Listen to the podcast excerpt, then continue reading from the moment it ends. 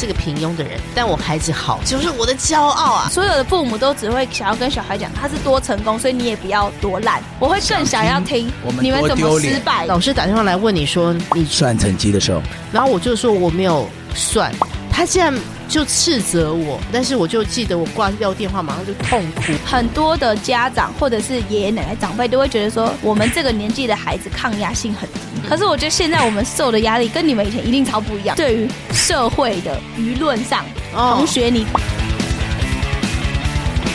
哎，确定这可以说吗？哎，我是子君牧师，我是妞妞，我是咖啡猫。今天要讲一个真的就是常常在生活中会说的，就是哎，真的可以说吗？对，你考几分？你有在读书吗？对，你成绩这样能看吗？可以吗？你同学都考这么高，那、啊、怎么办？哎，你们要不要就这样演一小时？这样我们这一集也蛮轻松的，把所有妈妈会讲的话全部讲出来。你同学哪一个同学像你考试前还在玩手机？对，啊、你确定你你今天玩了多久？几点睡？你写评量了吗？写了没？没事做，那就去写评量好了。没写完为什么敢去？啊，啊先生，他考这样子。他他脑子真的好吗？那是你儿子哎！哎呦，很多很多疑问哎，分数真的很重要吗？刘子俊牧师，呃，不好说。不好说。说实在，不在意孩子成绩，那是不太可能的事情。对啊，对啊。但是你要说你真的很在意那几分吗？也没有那么夸张。我觉得大部分的家长朋友还是希望孩子。健康快乐的成长，对对对对。但是到底要达到怎么样？每个家里面对于分数这个事情有个好好的呃一个平衡。对对对，我觉得这是每个人很多人在学的功课。对，嗯，第一个我觉得我们应该要认清一个事实，嗯，就是他是你生的。我很早认清这个事情，所以我对我孩子的数学啊、自然啊，我都不太会要求，因为我没有那方面的脑袋。你有吗？你有吗？不好说。哎，确定这可以说吗？我现在这样子也是差不多。你看，这这个你讲完这个，你就要有个风险，就是他会拿这个话来来说他自己。但是但是，我觉得其实大家一定要先认清这个嘛，就是说你以前也不那么好啊。你也有考察过？对啊，那你为什么要好像要？但因为我们就是觉得，我就是以前不好，我才要把最好的给你啊！对，我要你不要受我这种苦啊！对，我成绩不好，我就找不到工作啊，然后我就没有自信啊。那你如果好一点，你不是？其实我们都是在弥补我们以前的不好啊。哦，很多时候，这是刚刚是一个说法。另外一个就时候，就是爸爸妈妈为了在意孩子成绩，其实有时候也是关乎面子问题，对不对？我我我平我就是平常我我是个平庸的人，但我孩子好，就是我的骄傲啊！哦、或是妈妈在分享期末考完，哎，你孩子考多少分啊？这样子讲出来可以很骄傲。这种朋友我就不会跟他交了。那那是买菜才会有这种 这种朋友吧？对啊，就其实我我记得我以前就是因为我我。我高中是考不好的，对，然后呢？知道，呃，谁准你知道？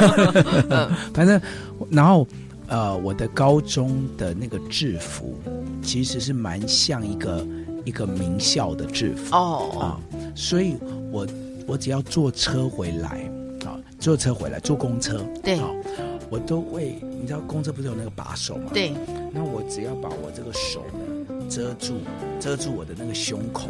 因为胸口就有学校的名字，对对不对？好，那我就很像另外一间学校哦。我不知道你们听得懂吗？就是说，我的制服就是另外一间学校颜色，是，只是因为有绣校名嘛。以前是有军训服的，对对对，就是要的，所以有绣校名嘛。你校名就知道你你的那个是是不好的，但是你只要遮住，嗯，哎，大家就觉得你是名校。对，我我一直。有这个印象，我以前在读高中的时候，我上公车我会习惯抓一个会挡住校名的那只手。到底你有多羞耻啊？哎，怎么会这样子？那你那时候为什么会这么在意？不是不是，你你知道这个画面，嗯，所以我就可以很同理很多的父母曾经在课业不好的时候，我们觉得的那种心里面的压力或者是羞羞辱，嗯，所以我们。你看到我现在这个岁数还忘不掉这个画面，你就知道那个东西带给我们很大的影响。哎，我们成绩不好，嗯，我们就还不要提到什么出人头地，那个其实是另外一件事情。对，你成绩不好，给你小时候的那个阴影其实是蛮大的。对，好，那我也来贡献一个我的。哎，真的马上就会想起。其实我们可以贡献很多吧？对对对对，哎，是是是，求学路程都是比较坎坷一些。因为我也是算是考高中没有考好嘛，就是就是没有预期老师的这种，你知道达到他的期待。我们的年代。你没有考到前三志愿，就是没考好。对对对对，对不对？那考到前三志愿的人很少，很少。那当然，所以我们都是一群没有考好的人，几万人，所以很多人都没考好。没有，大家，我告诉你，其实你去问了，大部分的人对自己的成绩以前都是带着羞耻感。呃，我我觉得是还好了吧？因为我们以往都是告诉你你不好嘛。对对对。他想要用这样的，我有什么才是好的，对对不对？那而且你想想看，全班。好了，五十，我们那时候是一般五十个哦，对，对不对？咖啡猫，对，竞争力很强，对啊，一来竞争力很强，二来前三名就三个啊，就那三个人，所以其他四十七个人都觉得自己不好啊，对对对，哦，哎，不过就是讲到那个，真的国中时候会有那种阴影，我觉得我们完全是经历同一个年代。我在考不好的那个那年夏天，升高中的那个暑假，老师马上你考完试，他马上就打电话来叫你要算。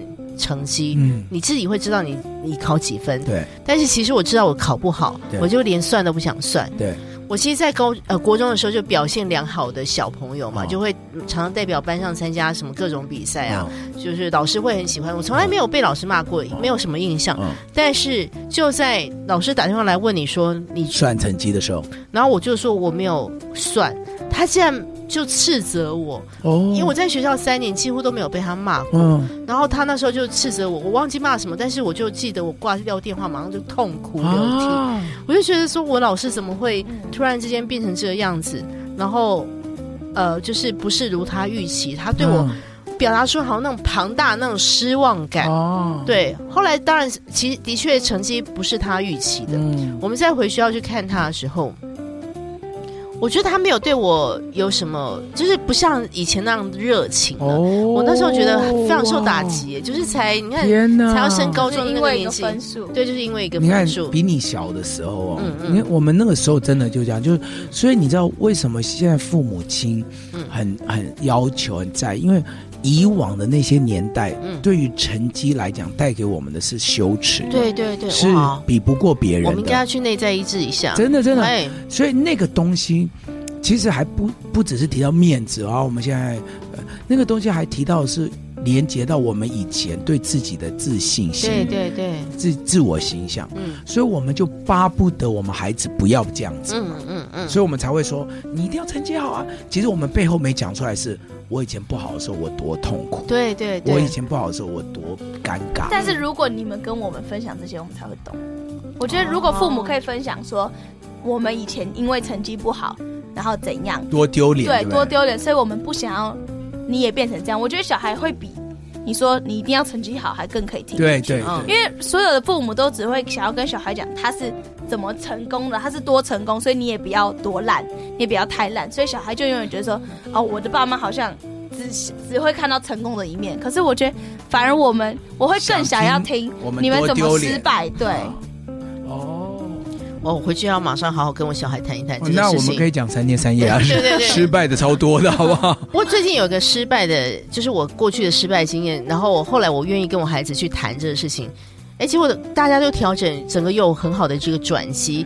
想到背书这个事情，大家都觉得，因为我们做广播，好像觉得我们很会背书，因为讲话嘛。但其实我是一个非常不会背书的人。哦，对，因为我必须要理解他，我就会自然记得了。对，然后我们。因为都要要求背文言文的那个什么五言绝句的诗，那哪你哪知道那是在干嘛？那现在小学生他们没想到还是一样要背这些。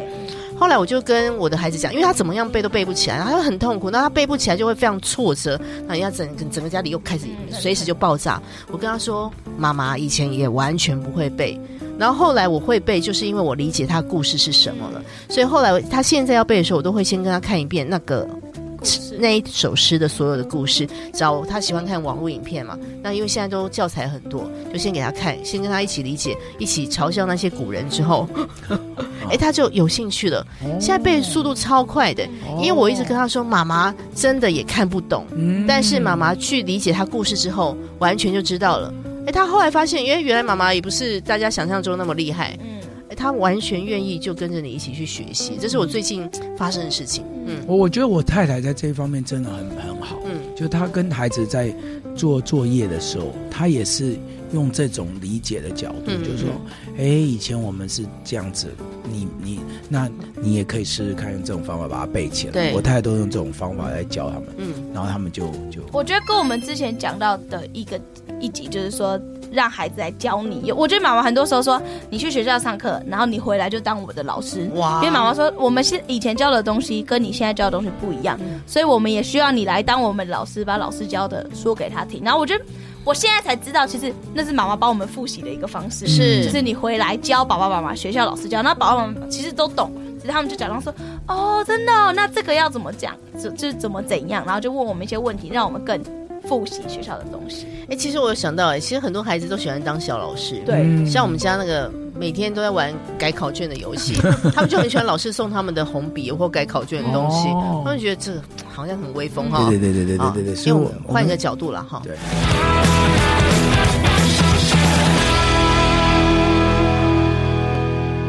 嘿，确定这个可以说吗？我是植居牧师，我是妞妞，我是咖啡猫，欢迎大家回到现场。嗯，嘿，确定这个可以说这个节目。今天因为要讲的真的是大家常常在讲的啦，到底你孩子考几分，或我考几分，成绩这种事情是可以常常被拿出来讨论的嘛？真的。好，我有个疑问，我、就是、我我觉得做孩子的完全是。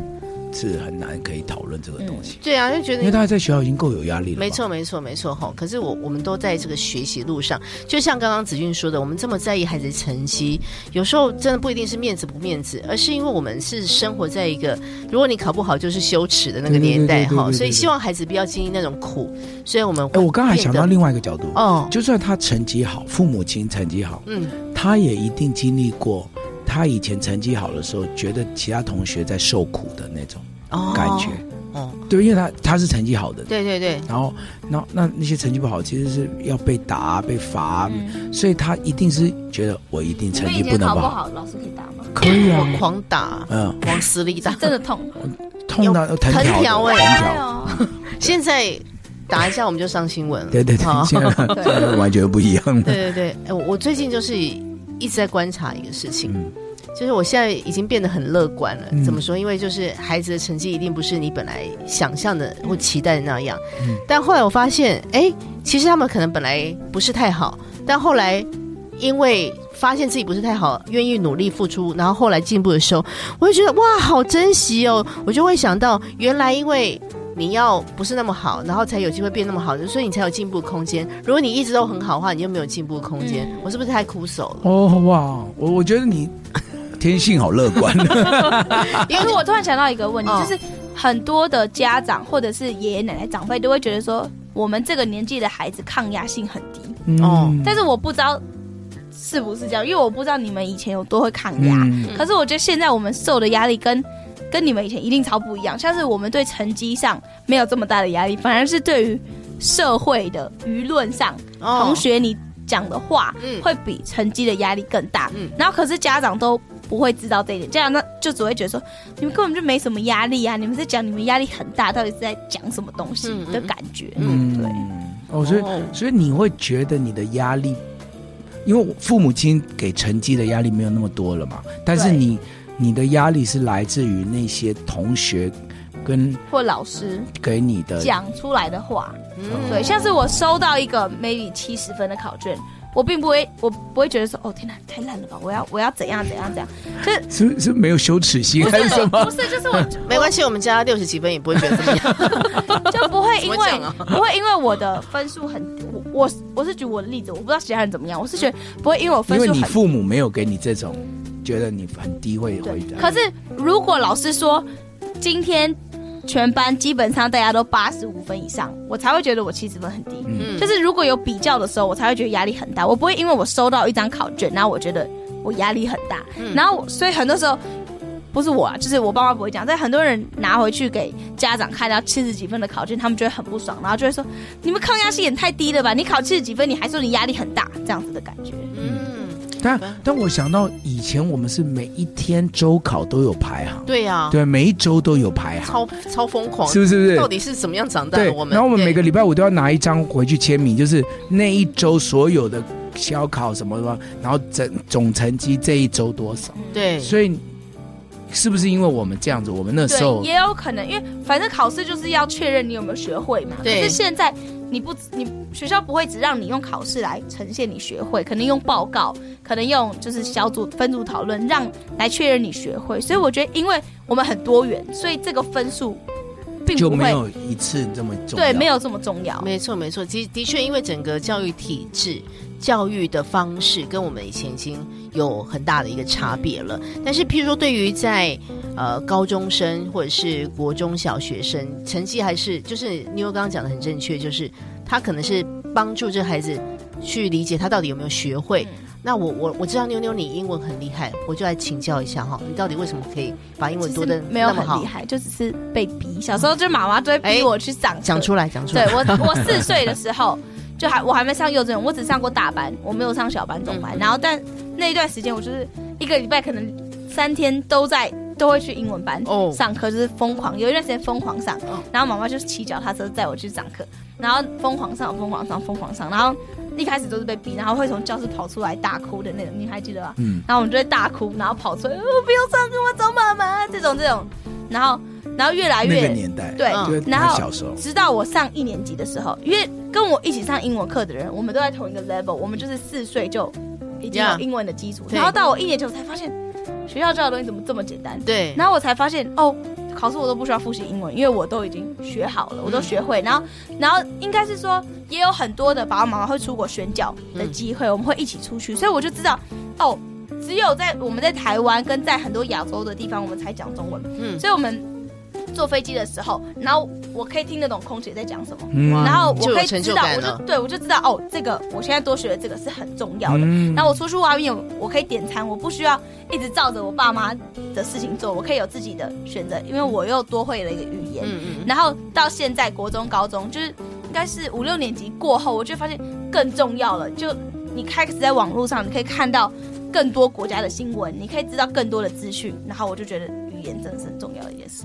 我想问一下，当初你们怎么这么的有远见哈？而且他其实四岁，其实很小哎。那他那边哭闹的时候，你不会觉得啊？那那就算了，先不要哈。你们还是坚持让他就去学。我，我其实我非常感谢我太太，嗯、因为其实对教育的这一方面，我太太真的非常非常重视跟，跟、嗯、也也不应该不是说重视，就是说他他非常有有好的想法，想法嗯，嗯，所以他其实，在他们还没有一岁。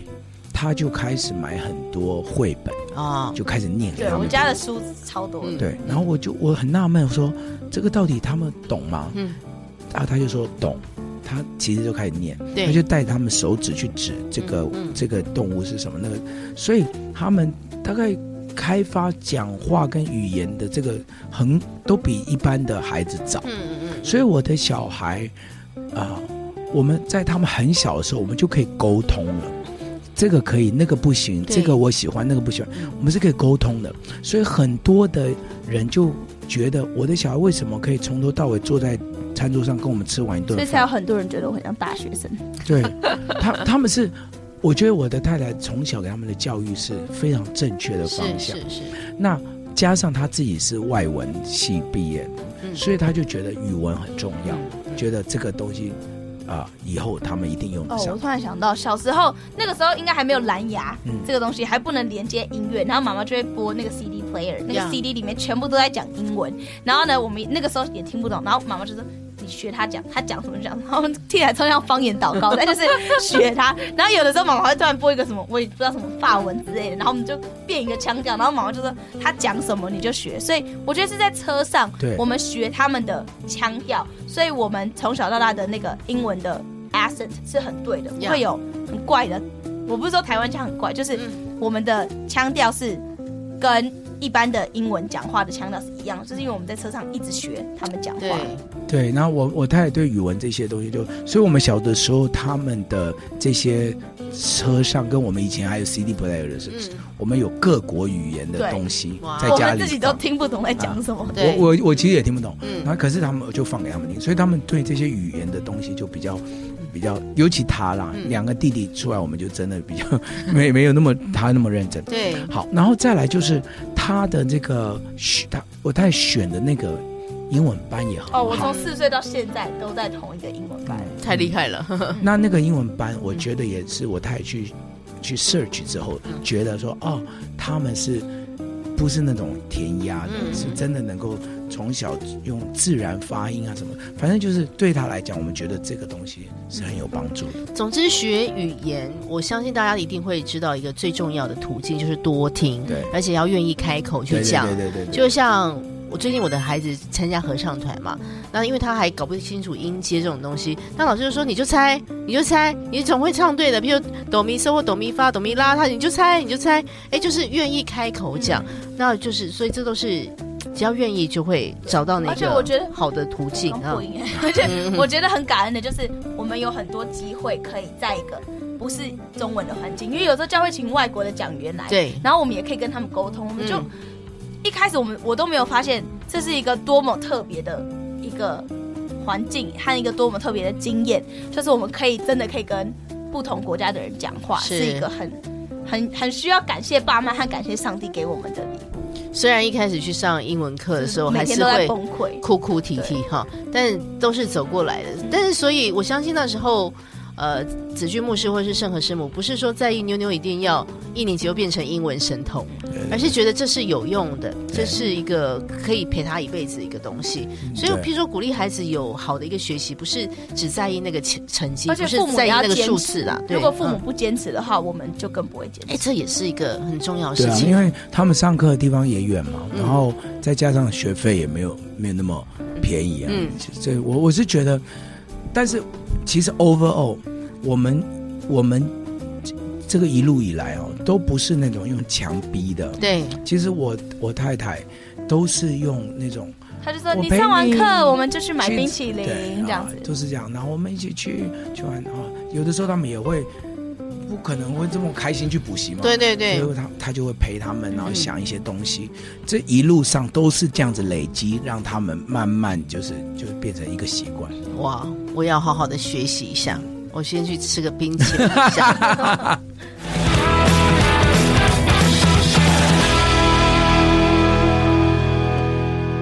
哎，确定这可以说吗？我们回到讲到分数的这个阶段。对啊。就是呢，我弟弟呢，他六年级的时候呢，得到了柳家历史上第一个 第一名的奖状。就是在我们家历史上，我是我自己，我本人没有得过全班或全校第一名。我相信我爸应该是没有，但我妈可能有。什么？我爸一定。什么叫做我相信我爸一定没有？那个是没他有。对啊。你有吗？呃，没有，真的没有，对吧？还真没有。成绩真的不是我们的强项啊。哎，那你觉得你弟？你自己来分析，你你你是他姐，你来分析，你觉得你弟在成绩上面为什么可以这样子？我觉得他值得，就是他他真的是很认真在读，因为像是在教会里有很多同年纪的人，然后我常常看到他们，就是应该说我弟有时候也是，就是他们。主日学完，然后就玩玩玩玩玩。可是真的在我弟小学阶段最后一个考试的那一段时间，他就是主日学完，他就会回家，然后真的在写评量。然后有的时候我跟另外一个弟弟我们在打 Switch 的时候，他也是很认真在写评量。然后我觉得应该也是我们家里有一个氛围，就是他会觉得我的成绩没那么好，然后他就很想来取笑我，所以他就会问我很多问题，那我就真的答不出来啊。然后说那不然你跟我讲是什么嘛？然后他就会再讲一遍，然后他就可以很确定他读的东西是。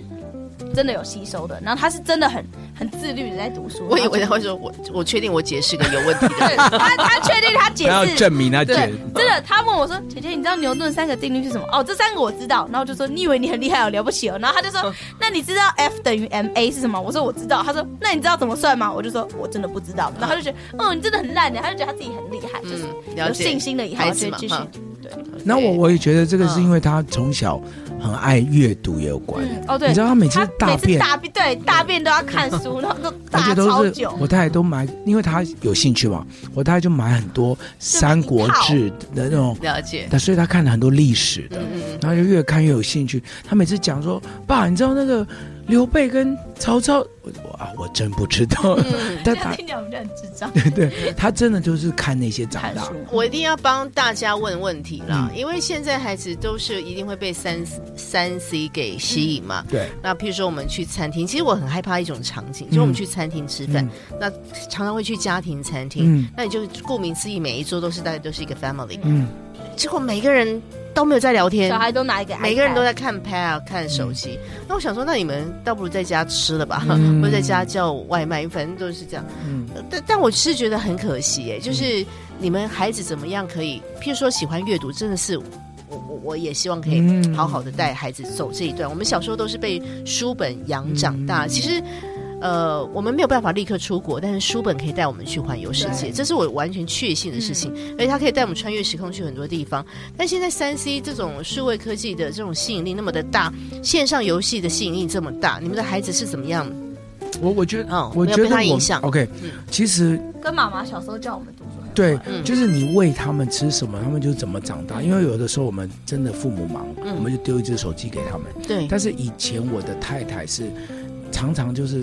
留在家里，然后就常常为他们念书，嗯、然后看故事书。然后我们在家里的时候，我们我们大家就就就是我，其实我们家里只要大家一起吃饭的时候，我们是不会要把手机丢给孩子。是是。当然，我们有的时候我们是跟别人去饭局，那他们要玩手机的时候，我们给他一下。嗯、可是我们自己吃饭的时候，我们是不会拿这个的。嗯嗯。所以我是觉得，你喂他吃什么，嗯、你的生活的情况是什么，蛮重要的。嗯。所以。所以我觉得他们阅读的这个习惯，不是到后来哦，我发现阅读很重要，那都来不及了。其实小时候就建立了。对，对而且其实阅读还是讲不是为了成绩。嗯，我最近很喜欢一部纪录片，就顺道跟大家分享一下。呃，当今的一个德国小提琴天后，她叫 Anne-Sophie Mutter。哦、那其实她从小就是展现她在音乐上的才华。她十三岁就被指挥名家卡拉扬给提拔，哦、成为国际巨星。嗯，然后她爸爸是一个记者。那时候他十三岁被卡拉扬提拔之后，开始很多媒体要来访问这个十三岁的算是神童嘛。嗯、但是他爸爸就很警觉，就觉得说孩子不能够过度的曝光，光嗯、不然会他太早成名，其实对一个年轻孩子来说不是太好的事情。然后所以他爸爸就说：“你不要去接那么多的演出，嗯、不要去接受那么多的采访，你呢？”就把这些美好时间拿来做什么？做阅读。我本来想说他爸应该会叫他多练琴吧，嗯、没有。他爸说你要多阅读，因为他爸爸深深知道，因为古典音乐要古典音乐就是你照谱技术有，应该都可以诠释。可是什么东西是可以隽永的呢？就唯有那个音乐家的思想底蕴哦，他的思维，他怎么样去感知那个能力？对，怎么样感知阅读？所以这阅读后来真的造就了 Anne-Sophie Mutter，他现在六十岁了。他依旧是在舞台上面非常的闪耀，非常的活跃。他常常在说，他谢谢他爸爸那时候要他读莎士比亚，嗯，读很多的呃那个年代他们很喜欢的文学作品，嗯、因为这在帮助他诠释那些音乐的时候有完全不一样的这个走向。哦、我觉得阅读真的是一个非常重要的事情。有有有的，嗯、我觉得还有再加上他要对这个东西连接到开心。嗯。对，就是有的时候他想到他要阅读的时候，就是想到逼，想到不开心被骂去做这个事情，所以久而久之，他他被启动要阅读的时候，他其实里面的那个动机都是不开心的。对，那我觉得我们让他们从小觉得这两件事情不应该连，想法是不不愉快的。对，去上英文不愉快，念书不愉快。我觉得他如果只要连到这个的话，他其实就。他就不会自动自发去做，是是是，所以我们应该要触发他，觉得哎，阅读完会连到一个哎，我们大家吃饭，会去上完英文会连到一个啊啊啊冰淇淋，对，就就要 其实要有好的连接了，对，好的经验值的连接。所以我们做父母的，或许是我们。我们不能逼他们做一些事情，但是我们可以想一些跟这个东西连在一起的好的，嗯，那他们就会把这两个东西越连越好了。对，因为像你们刚才讲，你们家的这个可爱的哥哥，嗯，他会自己去写评量。这在小学生里面也是超级少见的吧？对对对，我我觉得是因为他喜欢平阳之后可以嘲笑姐姐吗？没有，我觉得有一方面他不自然是为了嘲笑我。对，但是但是 好奇怪的动机。我觉得对他来讲，他真的就是一个天使孩子。他很自律，然后你你规定他说，哎，我们把这个评量写完，他就会先写完，他再玩他想玩。了解了解，哇！我觉得孩子真的就是每一个真的不太一样，对你就要照着他的那个性情去去把他架高那个天花板。嗯、我们常说说那个顺着他的毛去摸他了。对、哦、对，因为我们呃，我们可以给他的就是让他的天花板架多高，嗯嗯，架高了他就可以往上走。是是是。所以像我们刚刚不是提到妞妞，妞妞对英文很有兴趣，我就要把。她周围能够接触到英文的天花板架高，嗯，让她有机会去去接触英文的东西越来越多。嗯、那 B B 她对很多这些啊、呃、自然啊平凉啊，他他可以完成的，嗯、我就再架高，嗯，他就可以再完成。是我们做父母的，就是帮他去垫高他能够做到的东西，嗯、然后他就可以在那个领域里面。我我不会垫高妞妞平量的，因为那不是他嘛。是，那我也不会垫高 BB，就叫他一直去找英文的人。对，那个那个也不是他。嗯，但是我们可以把他现在有的去垫高。嗯嗯，就是帮助孩子，至少在他一两个他比较擅长或者他比较 enjoy 的事情之上。对，其实要建立他的自信心。对对对对对。其实成绩真的很重要嘛？你会发现，过去我们班上第一名的姐姐那个年代的第一名啊，现在。也没有说不好，但也没有说你真的好像好到哪里去，对不对？但是好不好也不是用什么东西来衡量，而是终究还是人这一生有没有过得快乐，或是他无愧于他自己的这一生，好像真的不是用成绩来定论的。而且而且，我觉得做父母的真的要要知道，成绩只是人生当中的一部分。没错没错没错，它不是全部。我相信我爸妈不会记得我以前理化考不及格的事情。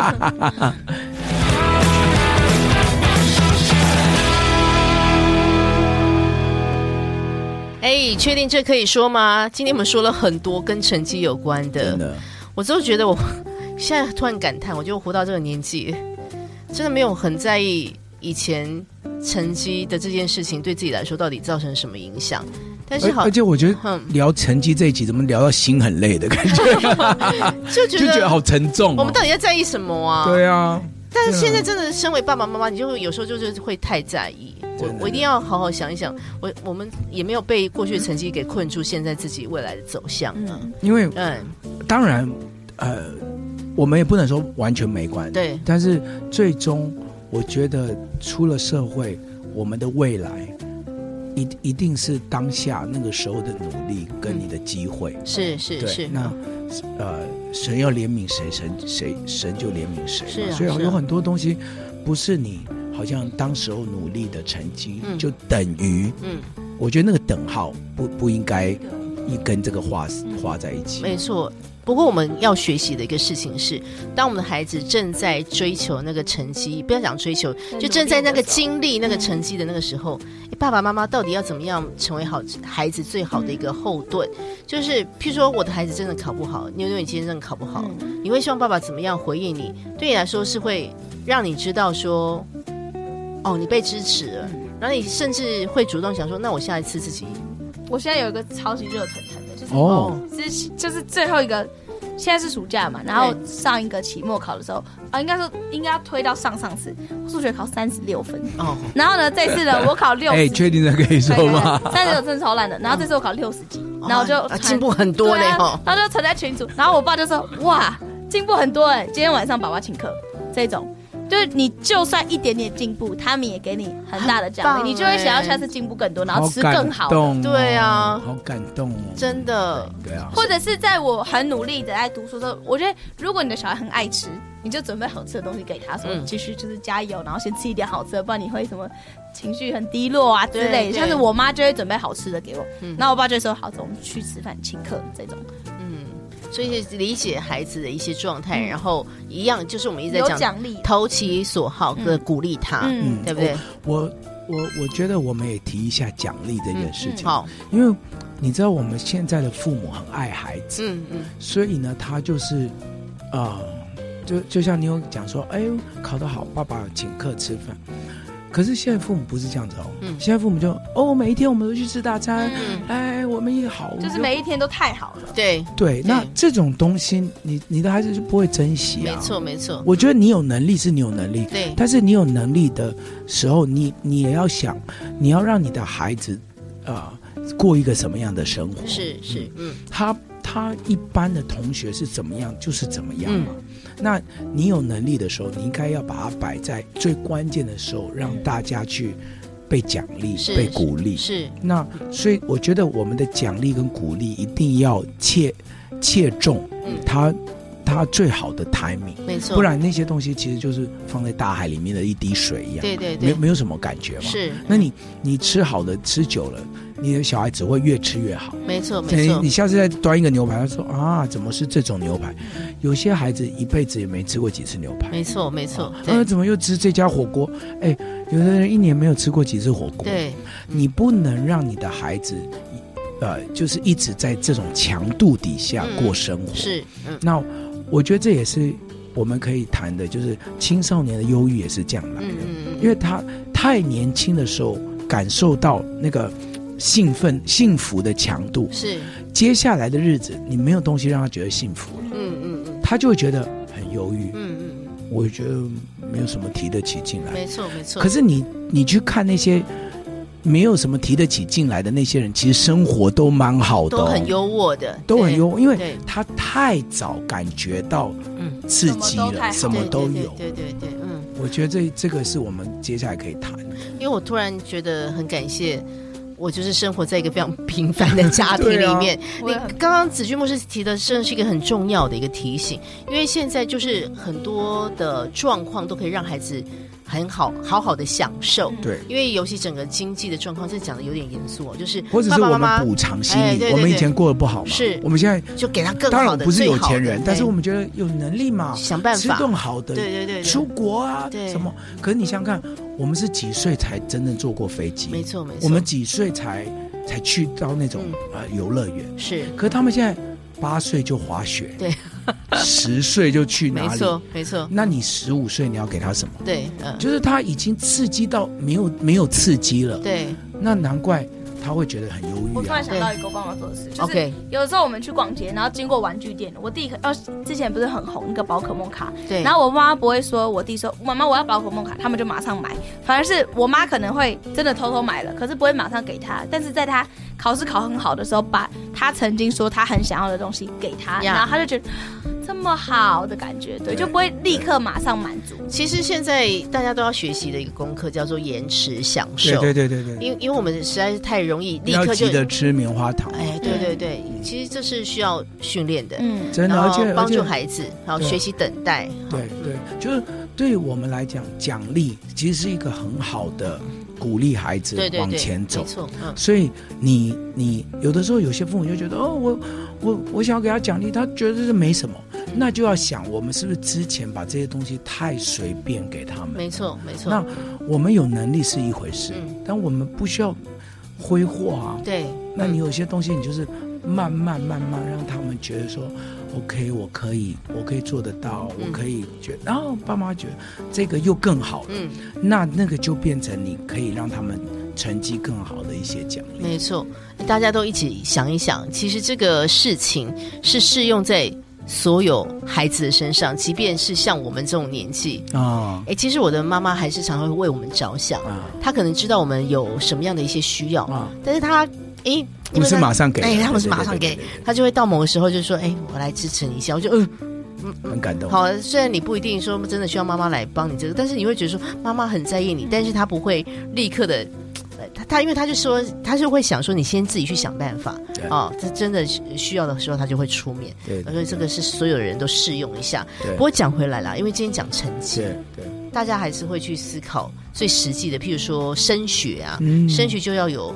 所谓什么好的成绩，然后或或所谓理想中的科系，嗯嗯、这个帮助大家去理解一下这个事情，到底什么叫理想中的科系？嗯、因为像我要到我理想中的科系，我中间也是有经过很多 不容易的一个阶段。哈，对，第一个我是觉得，啊、嗯呃，大家一定要知道我们。嗯我们的孩子现在就算读什么科系，嗯、其实真正出社会照他的科系的工作，对，其实五分之一吧。我们现在录音室其实有好几个人，嗯，这大概大家现在做工作都跟本来科系也没有？关系。所以其实我们好像看到大学的研究都大概是这样子，对一个班上嗯。他最后做这个本科系的东西五分之一吧，四分之一我我现在同学也不是照我们的科系在工作，对对对，所以他出社会跟他的科系是没关系。嗯，第二个，这些我们呃我们现在念完最夯的科系，真的是五年十年后的趋势吗？是也不一定哦。定的，对。啊、以前我们觉得哇，最夯的是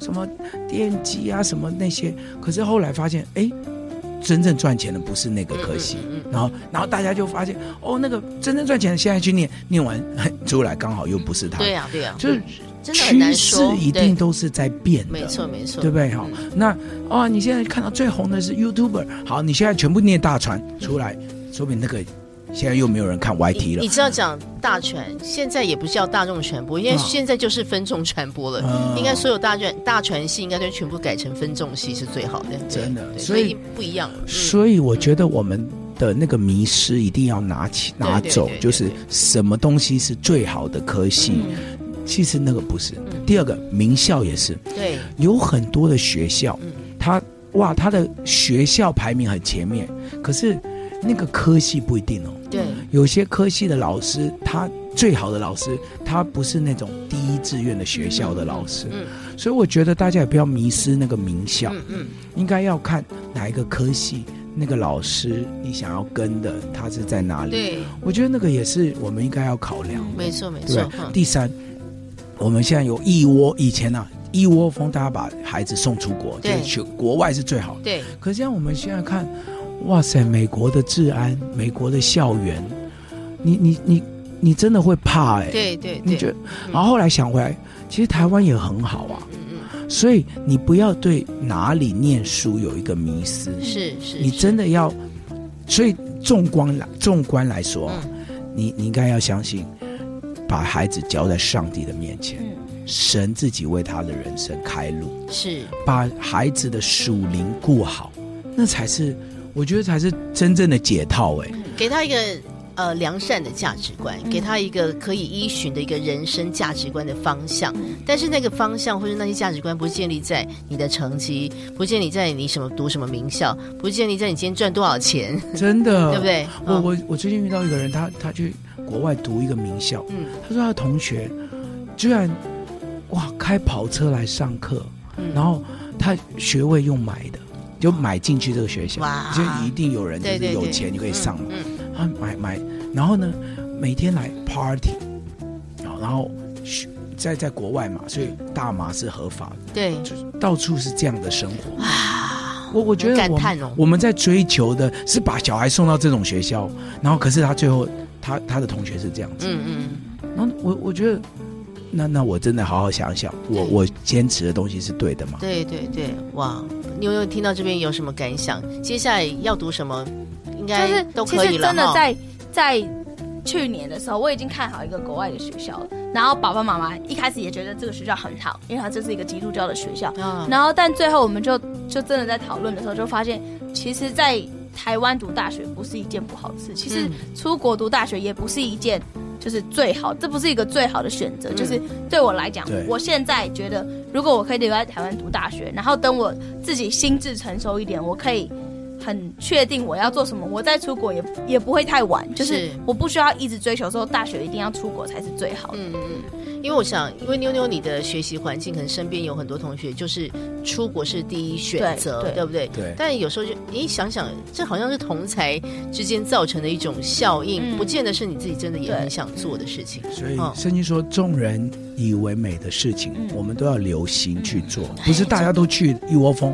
我们父母就觉得，哇，那那我我的孩子也要这样子。没错没错，我觉得不一定，嗯。我觉得神给人带的路哈才是最好的。我们就相信交在上帝的手里，嗯。那最重要的，我们就把它顾顾好。嗯。我我最后讲，我我我宁愿他把他把他的时间用在服侍神，呀，我会为的我的小孩可以去参加营会、参加服侍，我会去帮他去学校请假，啊，因为我觉得那才是最重要的。是是是，那有很多老师都很不可思议，现在快要考试了，他怎么可以这样？对你而且还是四天五天。我说没关系，他考不好我来负责。嗯嗯但是他要能够去参加这种教会的营会，嗯，那是我的坚持，是因为我觉得没有什么比他可以在神的同在里更重要。生命的建造绝对大过于在世界上面的成绩。嗯、我也想要分享一个我最大的感想，就是也让你的孩子找到属于他自己生命的舞台吧。嗯、那个舞台不会不见得是在那个某一个科目、某一个科系之上，而是他真的享受，而且他擅长，而且被神祝福的那个舞台之上。没错。好，祝福大家喽！拜拜，加油。